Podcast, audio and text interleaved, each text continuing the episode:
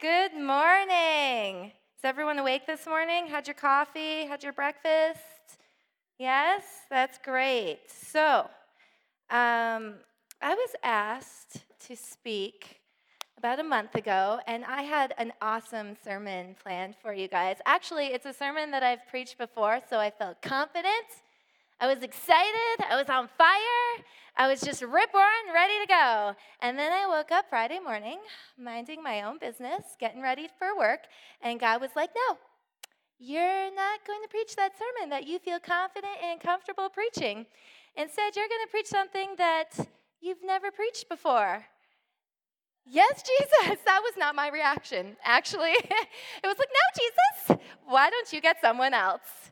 Because Jesus gave me an amazing topic, and that topic is on faith. And how can we grow epic faith? And I thought, Jesus, I think anyone is a little more qualified than me to preach on this. I've never been to Bible school. I don't understand like the historical context in which certain parts of the Bible were written. I have no theological foundation. I basically just have what you are telling me and he was like that is enough. That is enough. So, in obedience, I decided to grow my faith a little more. And here's the interesting thing that God told me about faith. Faith is like a plant that blossoms. It breaks through the shell of disbelief and into faith. It has nowhere else to go but to grow. Hmm. It can't go back into the shell because the shell is broken. It simply can no longer contain it. It has to go up through the soil and burst through into the light. That, my friends, is faith. So here I am taking a step of faith today because the seed of unbelief cannot contain me and it cannot contain you any longer. I am full of faith. You are full of faith. And it is time today that we burst forth into the light. Amen. So, what we're going to do this morning is we're going to dive deep into the Word because the Word has life and it's here to teach us. So, if you have your Bibles with you, if you have a Bible app, today I'm going to be reading through Romans second half of chapter 3 and all of chapter 4. And we are going to break this apart and dissect it and see what the word has to tell us about growing epic levels of faith. So I'm reading the New Living Translation, and I'm going to start at verse 19. So, verse 19 obviously, the law applies to those whom it was given, for its purpose is to keep people from having excuses and to show that the entire world is guilty before God. For no one can ever be made right with God by doing what the law commands. The law simply shows us how sinful we are. But now, God has shown us a way to be made right with Him without keeping the requirements of the law, as was promised in the writings of Moses and the prophets long ago. We are made right with God by placing our faith in Jesus Christ. And this is true for everyone who believes, no matter who we are. For everyone has sinned. We have all fallen short of God's glorious standard. Yet God, with undeserved kindness, declares that we are righteous.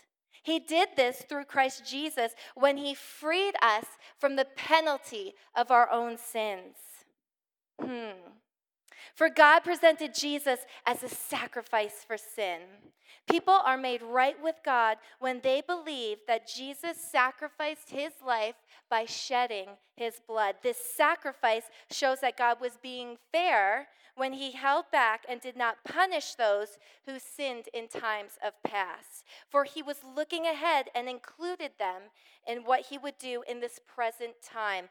God did this to demonstrate his righteousness, for he himself is fair and just, and he declares sinners to be right in his sight when they believe in Jesus. Can we boast then that we have done anything to be accepted by God? No, because our acquittal is not based on obeying the law, it is based on our faith. So we are made right with God through faith and not obeying the law. After all, is God the God of the Jews only? Isn't he the God of the Gentiles? Of course he is. There is only one God, and he makes people right with himself only by faith, whether they are Jew or Gentile. Well, then, if we emphasize faith, does this mean that we can forget about the law? Of course not. In fact, only when we have faith do we truly fulfill the law. Abraham was, humanly speaking, the founder of the Jewish nation. What did he discover about being made right with God? If his good deeds had made him right with God, he would have something to boast about. But that was not God's way. For the scripture tells us Abraham believed God, and God counted him as righteous because of his faith. When people work, their wages are not a gift, but something that they have earned. But people are counted as righteous not because of their work, but because of their faith in God who forgives sinners. David also spoke of this when he described the happiness of those who, de- are, who are declared righteous without working for it. Oh, what joy for those whose disobedience is forgiven, whose sins are put out of sight. Yes, what joy for those whose record the Lord has cleared of sin. Now, is this a blessing only for the Jews, or is it also for the uncircumcised Gentiles? Well, we have been saying that Abraham was counted as righteous by God because of his faith. But how did this happen? Was he counted as righteous only after he was circumcised? Clearly, God accepted Abraham before he was circumcised.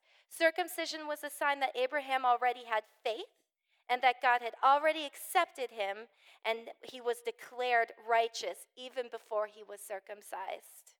So Abraham is a spiritual father of those who have been who have faith but have not been circumcised. They are counted as righteous because of their faith. And Abraham is also the spiritual father of those who have been circumcised, but only if they have the same kind of faith Abraham had before he was circumcised. Clearly, God's promise to give the whole earth to Abraham and his descendants was not based on their obedience to God's law, but on a right relationship with God that comes from faith. If God's promise is only for those who obey the law, then faith is not necessary and the promise is pointless. For the law always brings punishment on those who try to obey it. So the promise is received by faith it is given as a free gift, and we are all certain to receive it, whether or not we live according to the law of Moses, if we have faith like Abraham. For Abraham is the father of all who believe. And that is what the scripture means when God told him, I have made you a father of many nations. This happened because Abraham believed in God, who brings the dead things back to life and who creates new things out of nothing. For even when there was no reason for hope, Abraham kept hoping. He believed that he would become the father of many nations. For God said to him, That's how many descendants you will have. And Abraham's faith did not weaken. Even though his body was a hundred years of age, he figured his body was as good as dead, and so was Sarah's womb. Abraham never wavered in believing God's promise. In fact, his faith grew stronger. And in this, he brought glory to God, for he was fully convinced that God is able to do whatever he promises. And because of Abraham's faith, God counted him as righteous. And when God counted him as righteous, it wasn't just for Abraham's benefit, it was recorded for our benefit. Hmm. Assuring us that God will also count us as righteous. If we believe in him, the one who raised Jesus our Lord from the dead, he was handed over to die because of our sins, and he was raised to life to make us right with God. Oh, that is so good. So, as it says in the Bible, who is the father of our faith? Abraham. Why was he considered the father of our faith? Because he had faith. it was counted to him as righteousness. Was it because he lived a righteous life? No. Did he obey the Ten Commandments and all the other million commandments perfectly? No. So the interesting thing is, I Googled Abraham because of my strong theological foundation, of course. So, according to Britannica, Abraham is pictured with various characteristics. He is a righteous man with a wholehearted commitment to God. He is a man of peace in settling a boundary dispute with his nephew Lot. He is compassionate. He argues and bargains with God to spare the people of Sodom and Gomorrah. He is hospitable. He welcomes three visiting angels. He is a quick acting warrior. He rescues Lot and his family from a raiding party. And he is also an unscrupulous liar because, to save his own skin because he passes Sarah off, his wife, as his sister and lets her be picked by the Egyptian Pharaoh for his harem. Abraham appears as both a man of great spiritual depth and strength and a person with common human weaknesses and needs. Abraham, a man of righteousness and a man just like us. What unites us and brings us into the family of Abraham is faith. So let's go back to Romans 3 19. Hmm. Obviously, the law applies to those whom it was given, for its purpose is to keep people from having excuses and to show the entire world is guilty before God. For no one can ever be made right with God by doing what the law commands. The law simply shows us how sinful we are. But God now has shown us a way to be made right with Him without keeping the requirements of the law and the prophets long ago. We are made right with God by placing our faith in Jesus Christ. Friends, the foundation of our faith in God is Jesus. He is the cornerstone. You see, many times in the Bible, Jesus talks about the importance of having a firm foundation of faith in him.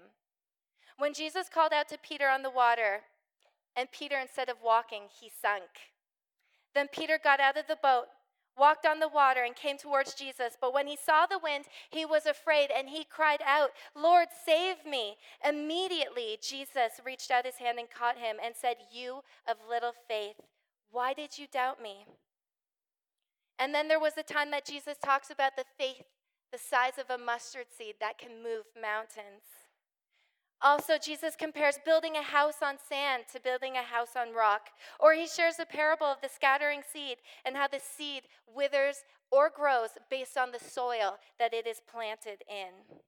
A firm faith creates a firm foundation for a house to stand and not sink.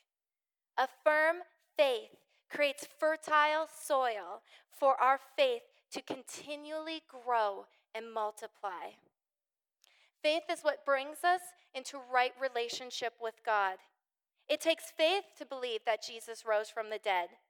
Jesus said, Blessed are those who believe in me but have not yet seen. It takes a moment of faith when you face your sin, repent, and accept Jesus into our hearts. This is where our faith begins. So, step one is faith in the cross. Our journey starts when we place our faith in what Jesus did on the cross for us. We recognize that we are sinners and we deserve the penalty for our sins, which is death and hell. We surrender our hearts to Jesus and we invite him to come into our lives.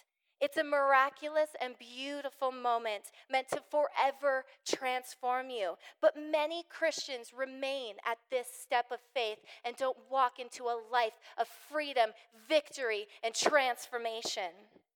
They want to grow in faith, but they don't know where to begin. The freedom that they were brought into through Jesus slowly seeps back into bondage. Why? Because grace seeps into the law. So we'll go back to verse 19 and 20, which I already read. Um, and this talks about the law showing how sinful we are. The law was meant to show our sinful nature. We know God is perfect and we are not. Our sin creates distance between us and God.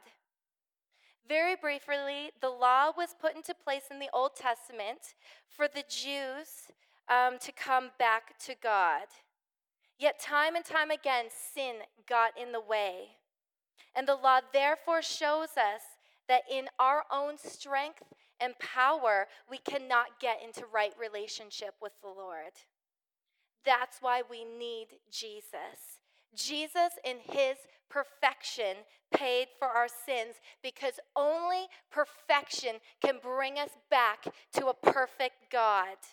He overcame our deserved punishment, which is death and hell. He died and he rose again. He defeated Satan for us. When we place our faith in him, he takes on our punishment and we are freed. So our works can never bring us to God, but the goal has always been to be brought back to God. Step two is recognizing the grace of God. What begins as an initial embrace of Jesus needs to move to a continual embrace of Jesus. It's this gift of grace that allows us to walk in a relationship with God. Grace is undeserved and unmerited favor. When we were not deserving, Jesus paid for our sins. We don't need to continually pay for them. We don't need to prove ourselves. We don't need to enter into striving, and we don't need to earn God's favor. It's a gift, and faith grows in grace. But some of us have some very serious daddy issues. So you're going to hear that at Catch the Fire, we talk about the father heart of God. Why do we do this? Because the way that you look at your earthly daddy is the way that you will look and relate to your heavenly daddy. Amen. So we have different styles of earthly dads. We have the absent father, we have the passive father, we have the performance oriented father, we have the authoritarian father and the abusive father, and we have the good father. However, you see your Father on earth is oftentimes how you will relate to your God in heaven. But we need to have a faith that is rooted in love, not just a love for God, but recognizing that He actually loves you. And receiving that love can be the hardest thing for many people, including myself. I could tell you a million reasons why I'm not deserving of God's love, but that's why we need to remember that our faith does not come from our actions or what we deserve. It's a gift of grace. So I want to read verse 22 through 23 in chapter 3. Verse 22 We are made right with God by placing our faith in Jesus Christ. And this is true for everyone who believes, no matter who we are. For everyone has sinned. We have all fallen short of God's glorious standard. Yet God, with undeserved kindness, declares that we are righteous. Oh. This is the deep, affectionate, mountain moving, way making God. When I read this, I read the passionate love of God. He says, no matter who we are, He says, undeserved kindness. We are free from penalty. We are made right with God. This is the gift of grace. You see, God is not like our earthly fathers who have failed us in one way or another. Hmm. Ho. He is not like us who see a million reasons why we don't deserve love, so we shouldn't have it. No, He is full of grace, and our faith operates and it grows in this grace. Hmm. Step three faith grows in knowing God is just. Many of us have experienced hurtful times in our lives, and we carry around huge weights of unforgiveness that hinder our relationship with others, our relationship with God, and our relationship with ourselves. We feel like we need to protect ourselves. Some of us may even feel like God has failed us in certain situations, and we cannot allow Him to fail us again. We need to do everything in our power to protect us. Verse 26b says, For he himself is fair and just. He himself is fair and just. But we are naturally justice seekers. When something is done to us, we want the other person to face justice. And this can really take over our lives. It penetrates our thoughts, our hearts, our words, and our actions. Bitterness and resentment can take root. Anger and hatred come into our hearts and our actions. The love and grace that we are called to show slowly becomes twisted and mangled, and we lose ourselves in it. This is where our faith in a God who is just and fair takes place, when we can trust that God has our back. We have a faith that our just Father has our best interests at heart. He is protecting us and He will vindicate us. You can trust that God has a plan for all things, even your pain. The Bible says that what the devil uses to kill, steal, and destroy, God uses to bring life and life in abundance. And that, my friends, is the incredible justice of God. That he turns the tables of destruction towards your good. And we can shout out, Surely your goodness and mercy will follow me all the days of my life. When you have faith that the justice of God takes the dark, dead things of your life and turns them into something beautiful and life giving, your circumstances, they stand on your foundation of faith instead of crumbling under your circumstances. I'm going to say that again. When your faith, when you have faith that the justice of God takes the dark and dead things of your life and He turns them into something beautiful and life giving, your circumstances will stand on your foundation of faith instead of crumbling under your circumstances. Step four is a faith of obedience. In verse 31, well, then, if we emphasize faith, does this mean that we can forget the law and do whatever we want? No, of course not. In fact, only when we have faith do we truly fulfill the law. Although there is nothing that we can do to separate us from the love of God, and there is nothing that we can do to bring us into right relationship with God, we are also convicted by the Holy Spirit to walk in obedience in John 14, verse 15 through 17, it says, If you love me, keep my commands. And I will ask the Father, and he will give you another advocate to help you and be with you forever. This is the Spirit of truth. So if we go back to step two, we recognize the grace of God. We remember that it's through recognizing his grace that we grow in love for him. And in love, we are led by our advocate, the Holy Spirit, into obedience. I want to tell you a secret, and it's about the word abide.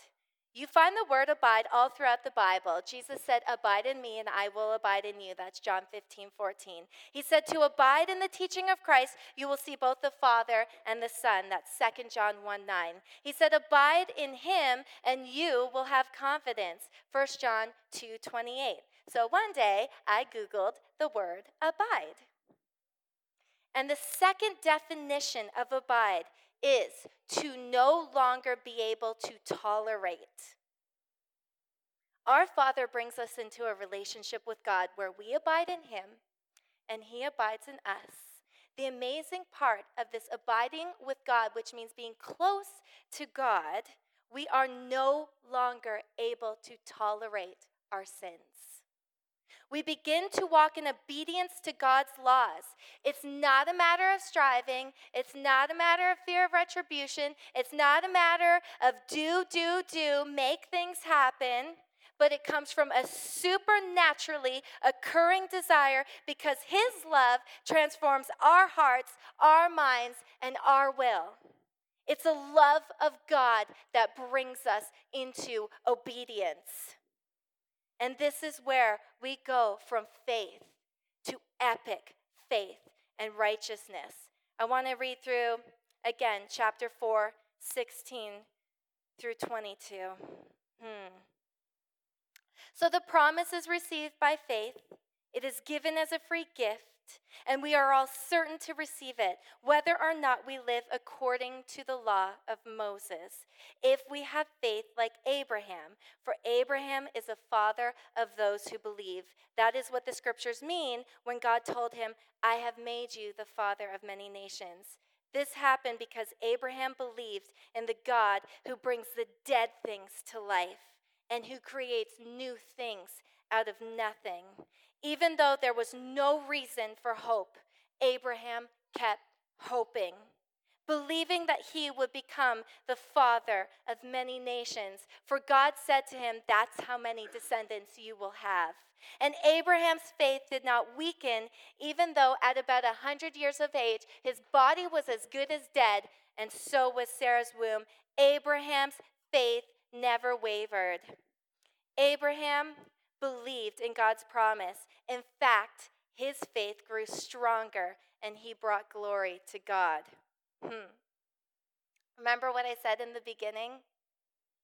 Abraham appears as both a man of great spiritual depth and strength, and he is a person with common human weaknesses and needs.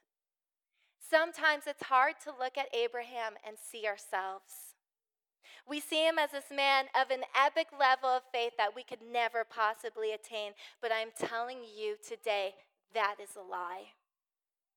We can attain that faith.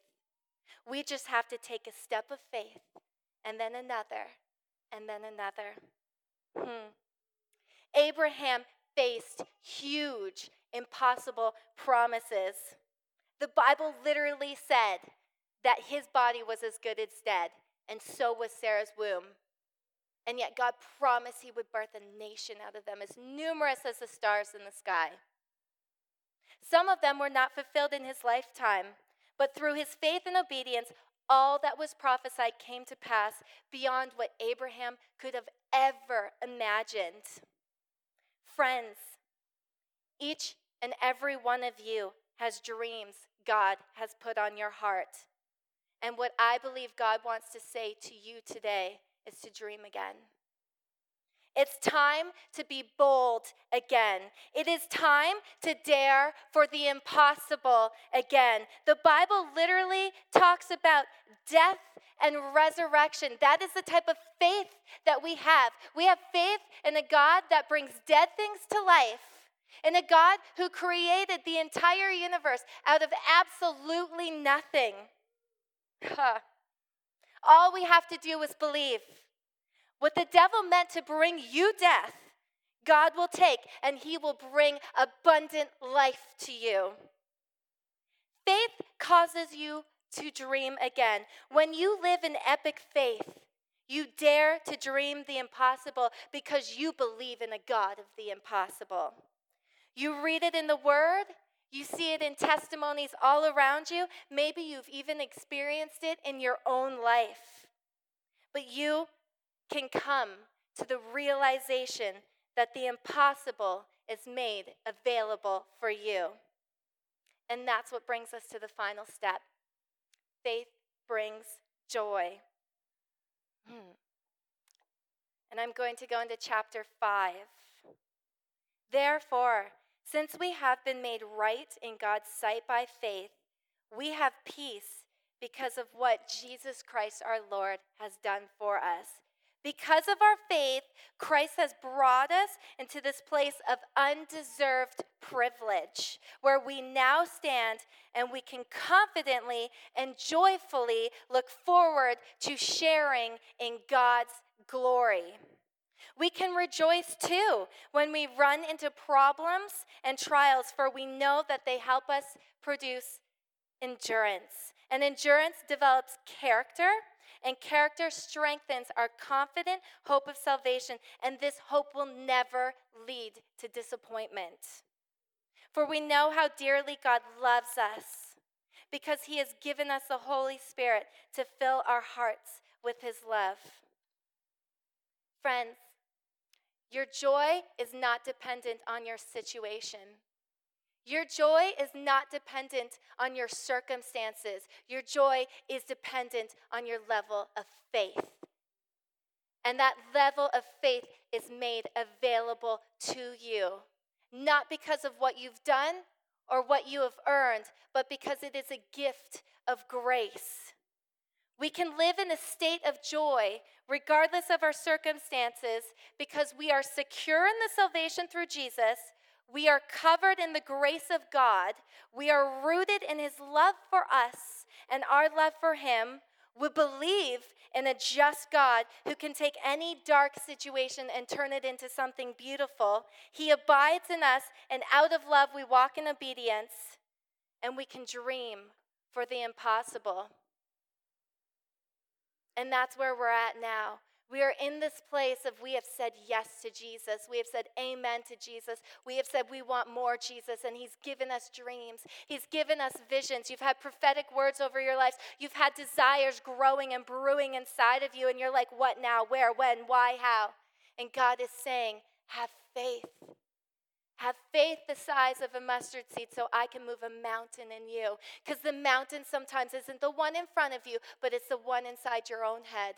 And God wants to move that mountain this morning and say, You can dream again. You can have epic levels of faith again. You can have the faith of Abraham. You can. It is available for you. So I just want to pray for you this morning. Oh, Father God, I just thank you so much I thank you for the mighty work that you did on the cross that began our journey of walking into you, of walking through you, and walking out of you, Jesus. I thank you that you have a destiny. God, I thank you that your word says, I know the plans that I have for you, declares the Lord plans to prosper you and not to harm you, plans to give you hope and a future. And I'm declaring over you today anybody who thinks that they don't have any hope and any future, I break that off of you in the mighty name of Jesus. And I declare you have hope, you have freedom, and you have an amazing future in the name of Jesus. Hallelujah. Oh, God, we receive your plans in Jesus' name. In any area, God, where we've seen your plans and we said, that can't happen.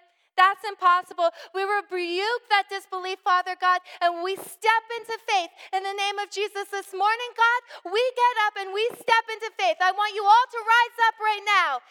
All to stand up right now. We are taking a step into faith. Be bold, be courageous. Don't care what people think. It doesn't matter because God's plans are you and they are victorious and they are for good. So today, let's take a step forward. Jesus, I take a step forward into faith.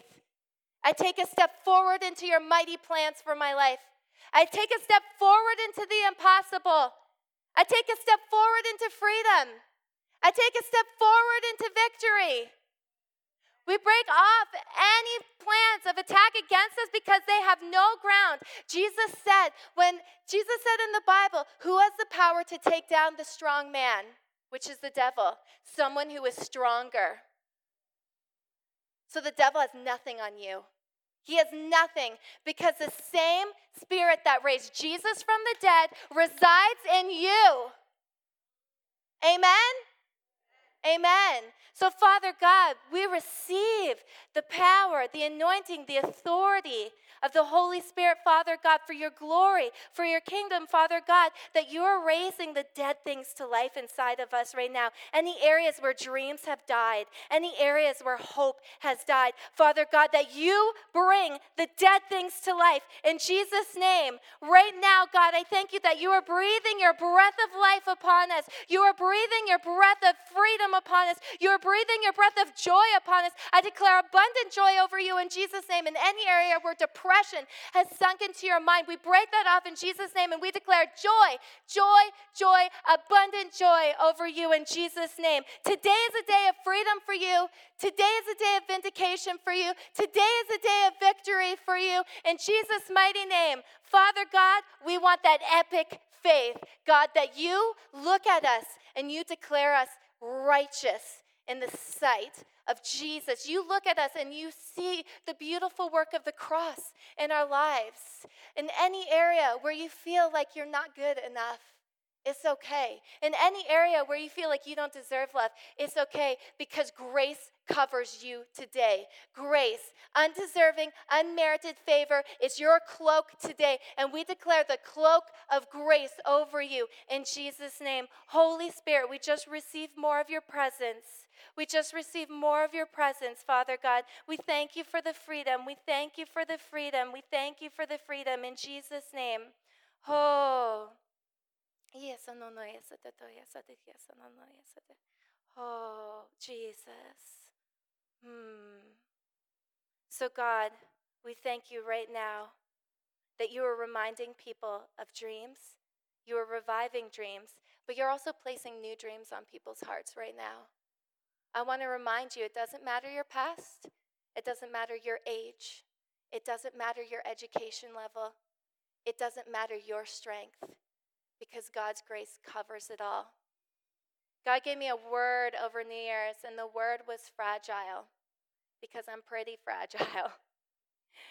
And I thought that was a bad thing. And Jesus said to me, No, I love that you're fragile because it allows for my glory and my power and my strength to seep through and take over. So, Father God, we welcome you to come into the cracks of our lives, to come into the areas of weakness in our lives, to come to the areas of unbelief in our lives, to come into the areas of fear in our lives, Father God. We we call you to come in to take over, Father God, that your glory would shine through, that your power would shine through, that your strength would shine through, that your wisdom would shine through. In the name of Jesus, it is not about you, it is about the Lord, and He can use you if you are a willing vessel to the Lord. And we will walk in epic levels of faith in the mighty name of Jesus. Amen.